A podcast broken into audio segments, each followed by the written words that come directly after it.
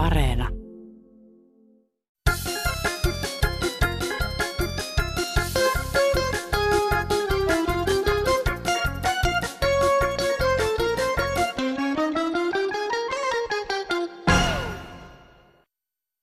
Terve tässä Kaakkois-Suomen ääni. Haluaisin radiossa keskustelua kuppareista ja sun muista selvännäkijöistä, niin kuin oli 60-luvulla niitä parhaimpia, jotta, jotta kuulisi jotain uutta muuta. Hei. Kansanradion on vuosien saatossa tullut lukuisia tarinoita. Tämä onkin erikoisohjelma, joka on pyhitetty Kansanradion kuuntelijoiden outoihin tarinoihin. Minä olen Petri Rinne. Aloitetaan ohjelma ja muistellaan heti alkuun vanhoja hyviä aikoja. Tai no ainakin menneitä aikoja. 50-luvulla minä kävin Toppalla tanssimassa ja siihen aikaan 50-luvulla vielä ei saanut kotona paljon maalata, me oltiin perhetyttöjä, ei mitään tämmöisiä maalia saanut laittaa, niin me menimme sinne naistenhuoneeseen ja meillä oli maalit mukana. Huulimaalia laitettiin ja ripsiväriä ja ennen kuin mentiin tanssimaan ja siellä oli tämä perisuomalaisen tuleva vaimo silloin sanoi tällä lailla, että tytöt eivät ole uskaltaneet kotona maalata, ne tulee tänne maalaamaan. Vähän pilkallisesti hän sanoi, että semmoisia muistoja sieltä, ihan kivoja muistoja, mutta silloin ei, ei mihinkään baareihin eikä mihinkään semmoisiin. Sitä piti pitää, pitää, pitää juosta kotia. Ei ollut lupaa muuta kuin käydä tanssimassa. Mulla on kauhean flunssa päällä. niin, kiva ohjelma. Ja nyt lähden yskimään. Heippa. Heippa. Tätä nykymaailman menoa nyt vähän tässä ihmettelen, kun tämä on niin kovin totista kaikki. Toi huumoripuoli on unohtunut ihan peräti. Ennen maailmassa Helismaakin teki humoristisia lauluja ja elokuvaa käsikirjoituksia vaikka kuin paljon. Esa Pakaariset ja monenmoiset humoristit esittivät niitä. Ja nyt tänä päivänä kaikki on sit vaan vihapuheita aina erittäin tuomittavaa ja ihmiset syö masennuspillereitä. Ja mitä taas sitten tulee tähän paperiteollisuuteen, paperiliittoon ja tämmöisiin, niin ne on siitä niin hyviä organisaatioita, kun siellä käsitellään kaikki asiat paperilla. Ei tarvita mitään tietokoneita, läppäreitä, kännyköitä ja tommosia. Paperi on se, mikä pelaa.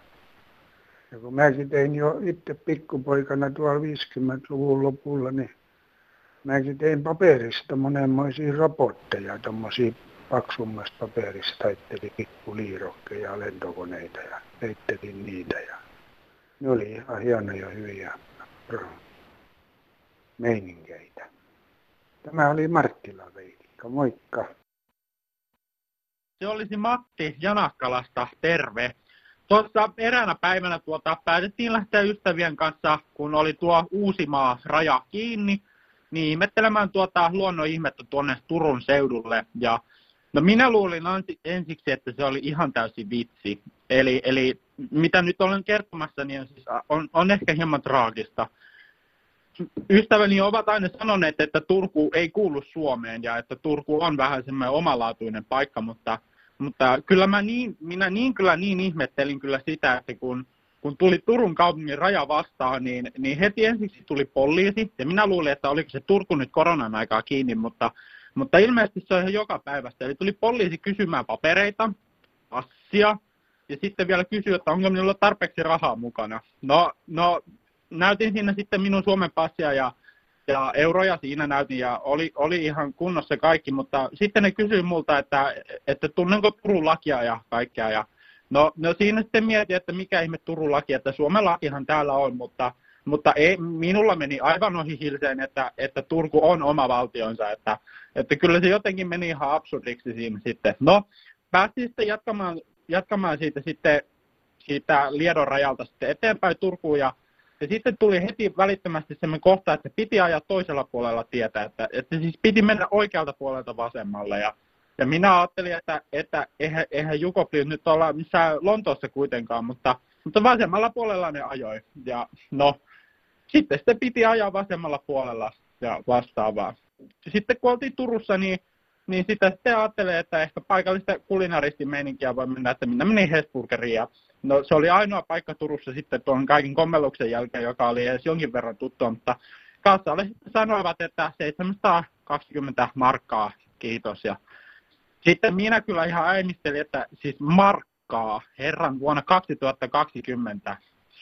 En, en, en niin kuin, järkeä kyllä pysty enää niin kuin yhtään käsittämään, että, että kyllä se meidän saaristomatka sitten kyllä jää vähän siihen, että että käännyttiin asuntovaunuun kaikki ne pois sieltä ja ajettiin takaisin Hämeeseen. Ja kyllä se oli niin aikana, että, että Turku on niin kuin kaiken niin kuin alku ja viimeinen ja ydin. Aina keskustalaiset tuppaavat sanomaan, että, että, että, että helsinkiläiset pitäisi säätää pois Suomesta, mutta ei kyllä tämä Turun meininki on kyllä vähän semmoista, että ei kyllä yhtään järkeä enää, järkeä enää voi ymmärtää, että miten meillä on mennyt tämmöinen Turku ohi ihan kokonaan. Tunnin junakin vielä haluaa. Ei mulla muuta, moi. Kaikki paktelit haalaa, kasvosi kauniiksi maalaa. Valheiden varjoissa kuljet, kurjuuden kuiluun sielusi suljet. Pekka Tapiomästä iltaa tai yöännyttä. Minä kävin heisimaton lääkkeessä sairaalasta, mutta ne ei antanut se reseptin kautta näyttää antakaa koiralle lääkkeet, kuinka pitkä, kuinka painava koira on. Näyttää 72 kiloa ja kuinka pitkä, 172 senttiä pitkä. Minkä retuna se on suomalainen mies, puolinen ihminen, minä itse. Ei ne antanut sittenkään matolääkkeitä. Heippa!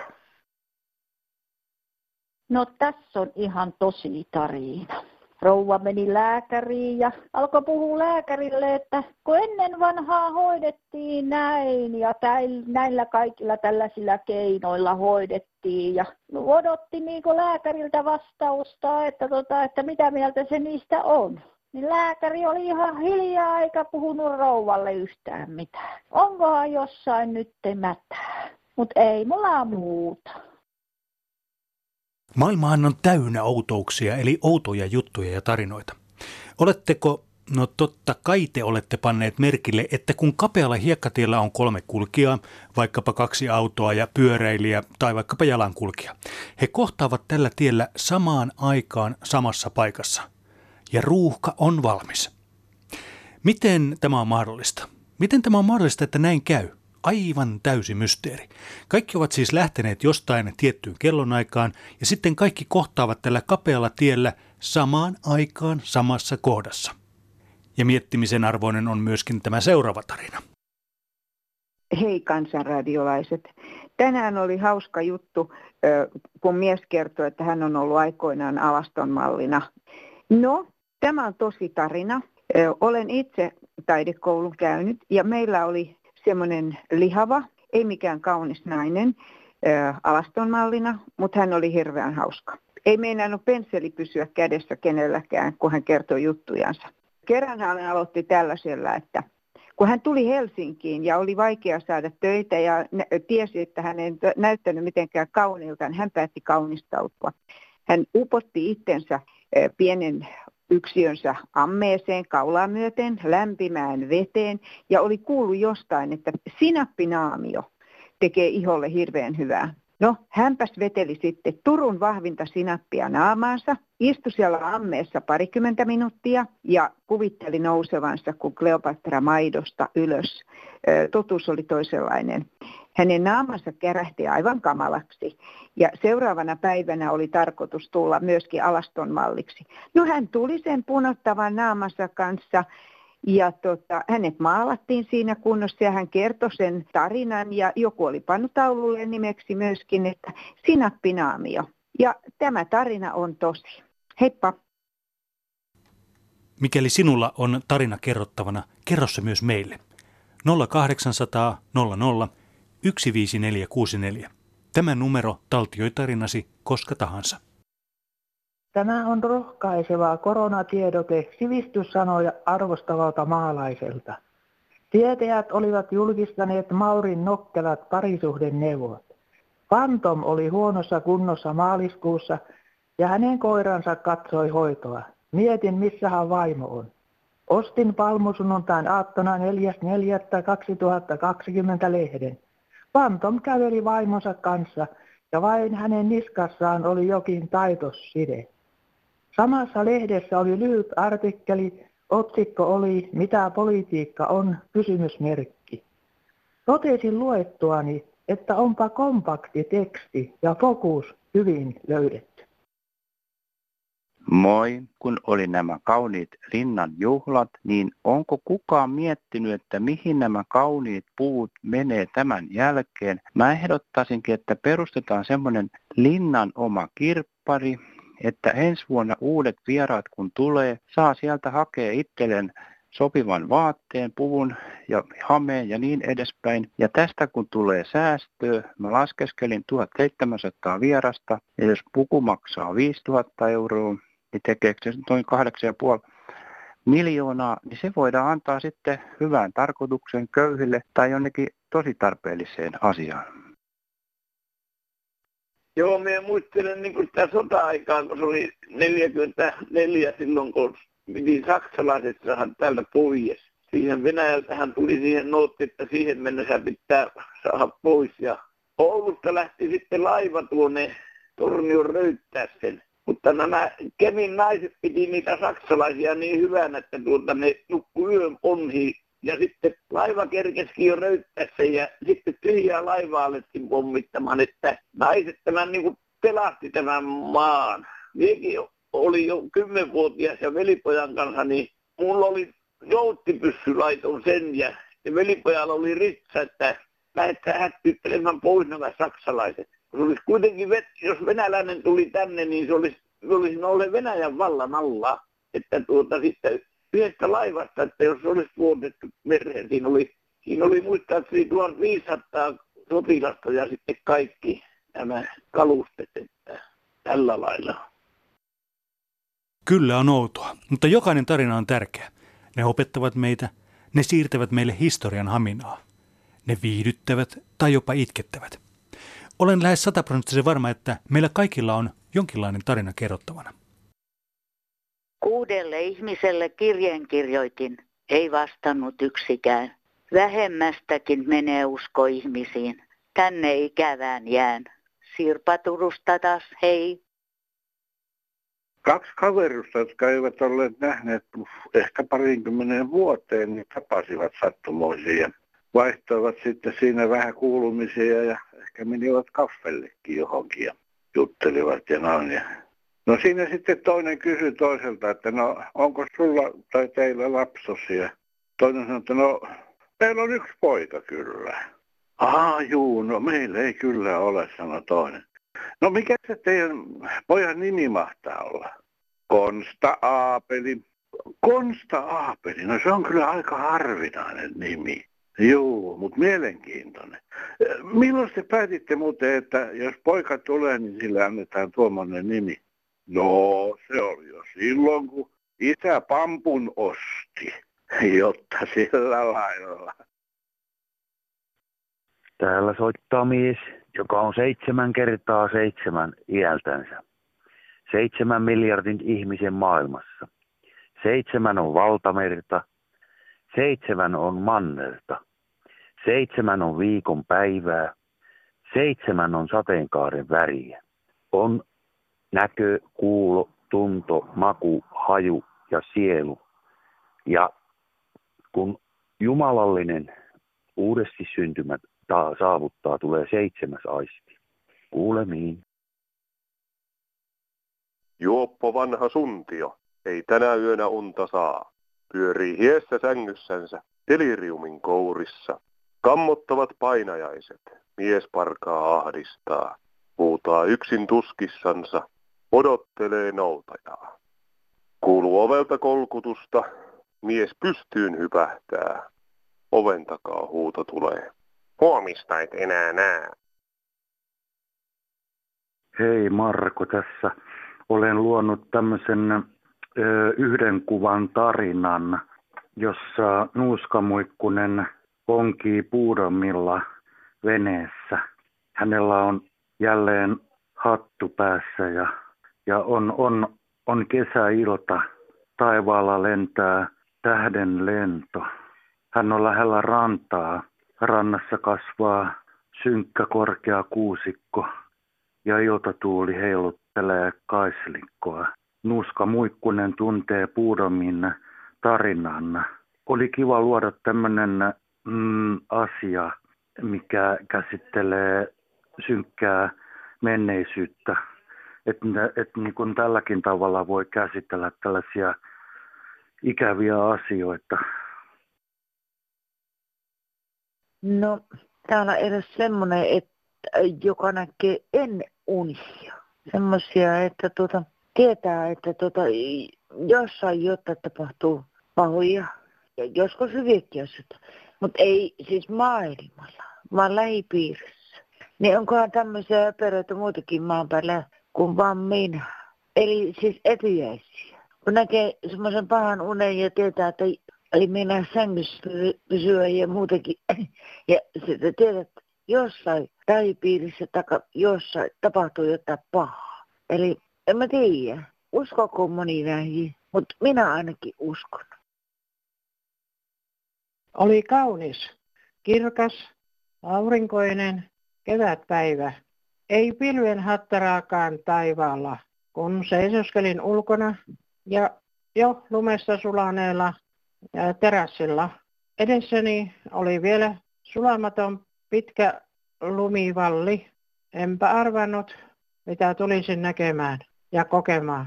Näin horisontissa melkein paikallaan leijailevan, erittäin tumman ruskean, ison, tynnyrimuotoisen esineen.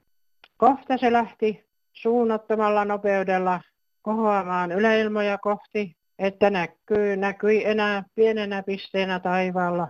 Sanoin ääneen, ettei tarvitse pakoon lähteä, vaan haluaisin nähdä lähempää. Ei mennyt kauaa, kun esine tuli ja laskeutui suoraan eteeni lumipenkan päälle.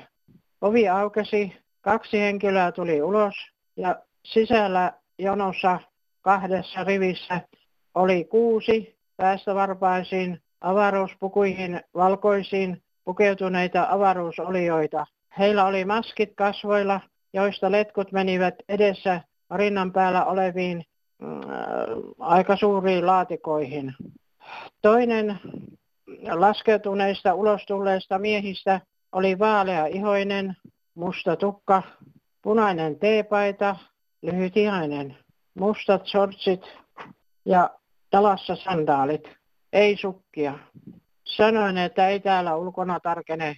Vähillä vaatteilla mennään sisälle, niin mä keitän teille kahvit.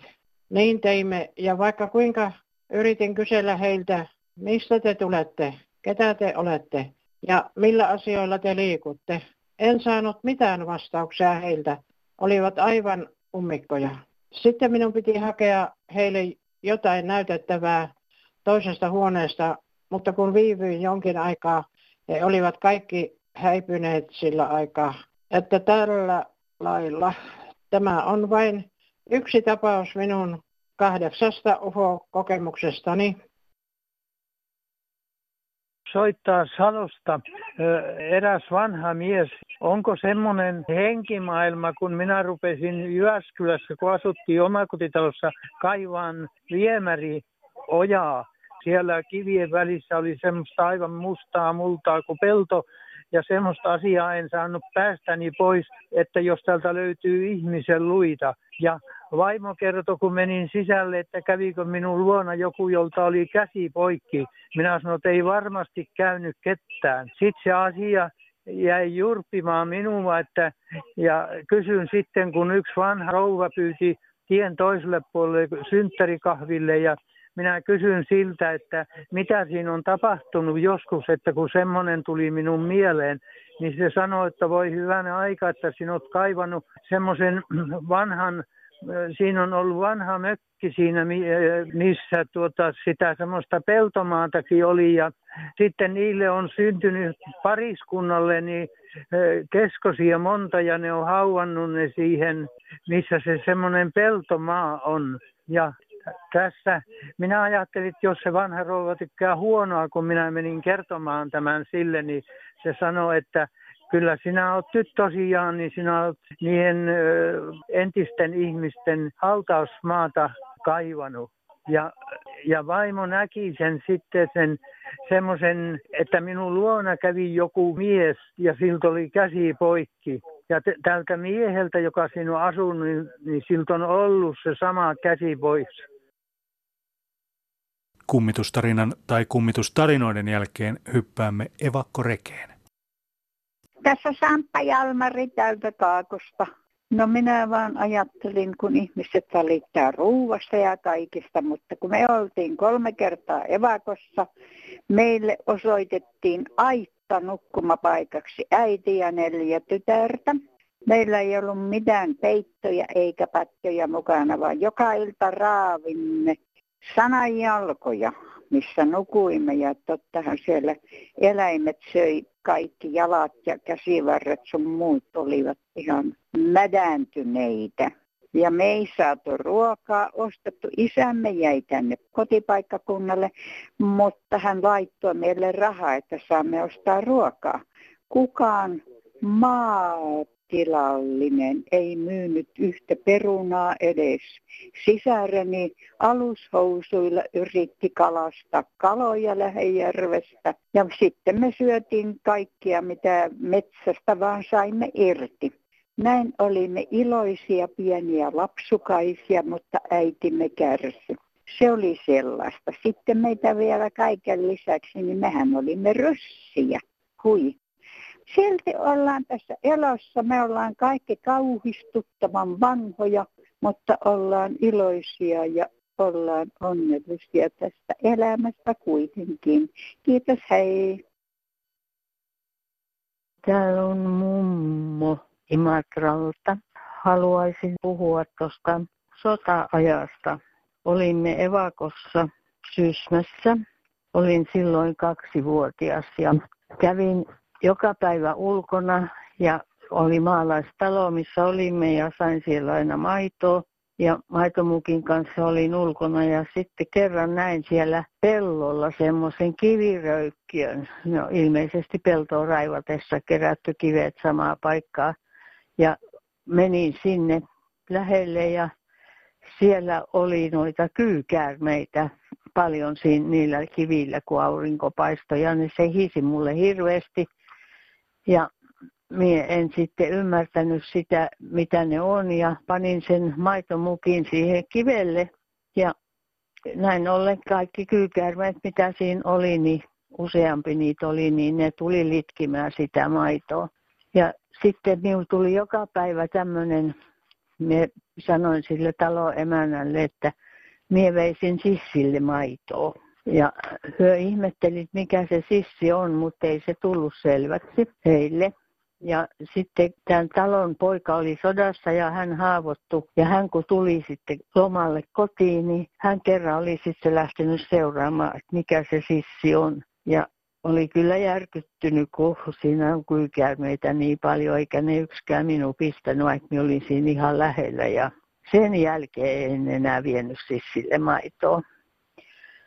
Niin tuota, sitten tuli vielä tämmöinenkin mieleen, kun tämä sota-aika oli ja sodan jälkeen ja minulla oli leikkikaverina semmoisen kuusi lapsisen perheen tytär. Ja hänellä oli aina kova nälkä ja aina kun hän tuli, niin oli ruoka-aika. Ja minulla kävi niin sääliksi tämä toinen tyttö, niin mies sitten sanoi hänelle, että tota, jos sieltä tahot, niin siellä saat syödä puolet minun ruuasta. Ja näin minä joka kerta jätin puolet siihen syömättä ja kysyin, että saako Leena syödä tämän toisen puolen. Että näin on Jumala minun kuljettanut ja olipa vielä niin, että kun mie on syntynyt, niin silloin on päätetty, että meidän perheessä ei tarvita tätä viiettä lasta.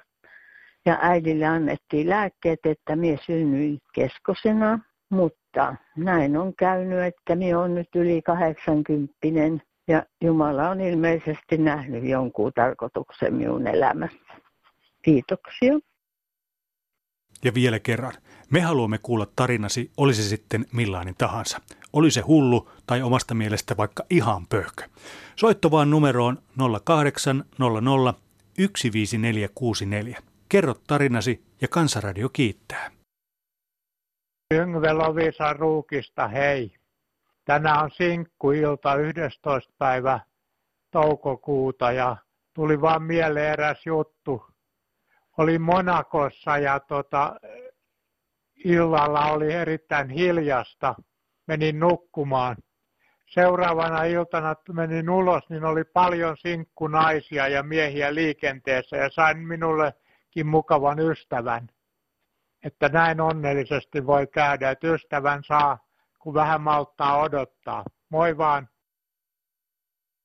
No, täällä on yksi rouva täältä maalta nykyään, niin tota, mä, mä haluaisin kertoa semmoisen, kun olin ensimmäisen kerran televisiossa esiintymässä, niin se semmoinen kuin itseputuskurssi naisille, Jipani, Jiujitsu, paini ja nyrkkeily. Sen oli kehittänyt semmoinen äh, nyrkkeilyliiton puheenjohtaja kuin Valle Resko. Ja tota, sitten sinne valittiin meidän koululta niitä, jotka harrastivat sitä Jipania. Ja sitten pääsin sinne televisio-ohjelmaan parin muun likan kanssa. Ja sitten siinä sattui semmoinen juttu, se, se tuli niin kuin kymmenen, kymmenen kuukautta kerran kuussa se ohjelma. Se oli suora lähetys aina. Ja sitten, tota, niin, sitten kun me näytettiin niitä otteita, niin siinä on yksi sellainen liike, missä tota, noin, niin, kun, niin kuin jos mies pitää etupuolelta vyötäröstä kiinni naista ja nainen ottaa salaman nopeasti niin kuin sen miehen pään tuohon molempien käsiensä varaan ja vetää sen samalla, kun se nostaa polvensa ylös ja lyö sitä naamaa. Ja sitten niin kuin pääsee irti siitä. Ja mulle kävi sitten silleen siinä, siinä, kun näytin, näytin niitä otteita, niin se menikin liian pitkälle se potku ja se osui oikeasti sitä likkaa nenää ja alkoi verta tulee kesken lähetyksiä, eikä sitä voinut keskeyttää, kun oli suoria lähetyksiä. Siinä se oli verta vuotavana siinä telkkarissa. Ja sitten kaikki rupesi sanomaan koulussa, kattokaa Jipani menee, hyvä Jipani. Ja mä sain sitten lempinimekseni äh, Jipani. Olin koko loppuajan sitten koulussa Jipani nimellä. Joo, että semmoista. Jaakko Sorvari Espoo, hyvää päivää. Silloin aikoinaan, kun mä kävin poikalyseolla, mä olin joku kai 2-13 vuotta. Se oli kemia ja fysiikan tunne. Ja mä olin pienikokoinen, niin mä joudun istumaan opettajan pöydän paripulpetissa siinä heti opettajan pöydän edessä. Ja siellä mun takana meitä oli kaiken aika 43 kaveria luokassa. Ja se hermostui se maikka johonkin mun takana olevaa kaveri. Se nojasi tota käsivarsiin pöytänsä vasten ja tota, huuti kurkku suorana, naamaa punaisena ja sylkilenti mun päälle. Saatanan idiotit, käyttäkää omia aivoja. Niin mä nuorena kundina katoin sitä maikkaa ja mulla tuli mieleen, että toi varmaan tarkoittaa sitä, mitä se sanoo.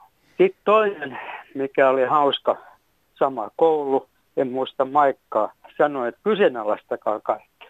Sitten mä olin nuorena Saksassa, niin tota, yksi sakeman, niin mä en tehnyt omasta mielestäni mitään saksalaista poikkeavaa. Niin se sanoi mulle, että käännä Trichter toisinpäin. Ja mun saksan kielen taito ei riittänyt siihen, että mikä on Trichter, mutta onneksi se jatkoi älä katso sinne iso reikää ja näe pienestä reiästä valoa tunnelin päästä. Niin mä tiesin, että tahan se tarkoittaa sukkela. Se on huono juttu. Nyt tekisi mieli mennä potkaisee turvakengään sitä vanhaa sakemannia polveen ja sanoi, että oli paljon kivempi, kuin ei ymmärtänyt mitään, ei välittänyt mistään mitään. Ja tämä on hirveätä, kun näkee kaikki epäkohdat heti. Morjesta. Kalle soittelee ensimmäistä kertaa tähän numeroon, kun mä en tiedä oikein mikä tämä puhelin on ja tämä numero, mutta mulla on ihan semmoinen yksinkertainen asia kuin se, että kun ei halua mennä kalastaa, se tuo ruokaa kotiin ja, ja tuota, jotenkin se puoliso, joka tykkää kalasta kuitenkin helvetin paljon, niin se kaikilla tavoilla yrittää keksiä Ikea tai Prismaa tai K-Market kauppakäyntejä estääkseen juuri silloin, kun se kala on parhailla syönnillä. Että pitäisi lähteä nyt kauppaan. Mutta kun siellä on nyt se toinen juttu vähän vastassa, että kun kala syö, niin on intohimoinen kalastaja, niin kyllä se menee kalaan. Mä oon se Kalle, joka meidän kala aina. Ja en mä kyllä yhtään kielteistä vastausta ole saanut sitten, kun mä oon niitä kaloja renssannut ja tehnyt ja tarjonnut, että tässä olisi näitä kaloja, ahvenia, kuhia, niin aina ne on kelvannut. Mutta minkä takia pitää olla se helvetinmoinen vastarinta aina siihen, että älä mene. Miksi sä meet? Ja mi- mitä? Kun se vaatii kuitenkin aikaa, se vaatii taitoa, se vaatii siellä olemista ja ehkä se on kateutta, koska minä Kalle kalastajana saan sen nautinnon. Että kala on kaikki, äijät. Hei äijät ja muijat. Outoja tarinoita on meillä Kansanradio-arkistossa lisääkin, mutta uusia kaivataan ja mielellään omalla äänellä kerrottuna. Tuttu numero 0800 15464 tai vaikkapa WhatsApp 044 55 15464. Ja nyt me myös palkitsemme parhaita tarinoita. Palkintona on teepaitaa, kangaskassia sekä kenkälusikkaa. Kaikki tietenkin Kansanradion lokolla varustettuna. Joten ei muuta kuin luuri käteen ja tarinoimaan. Ensi viikkoon. Hiljaista on, hiljaista on, niin kuin huopatossut tehtaassa. Heippa!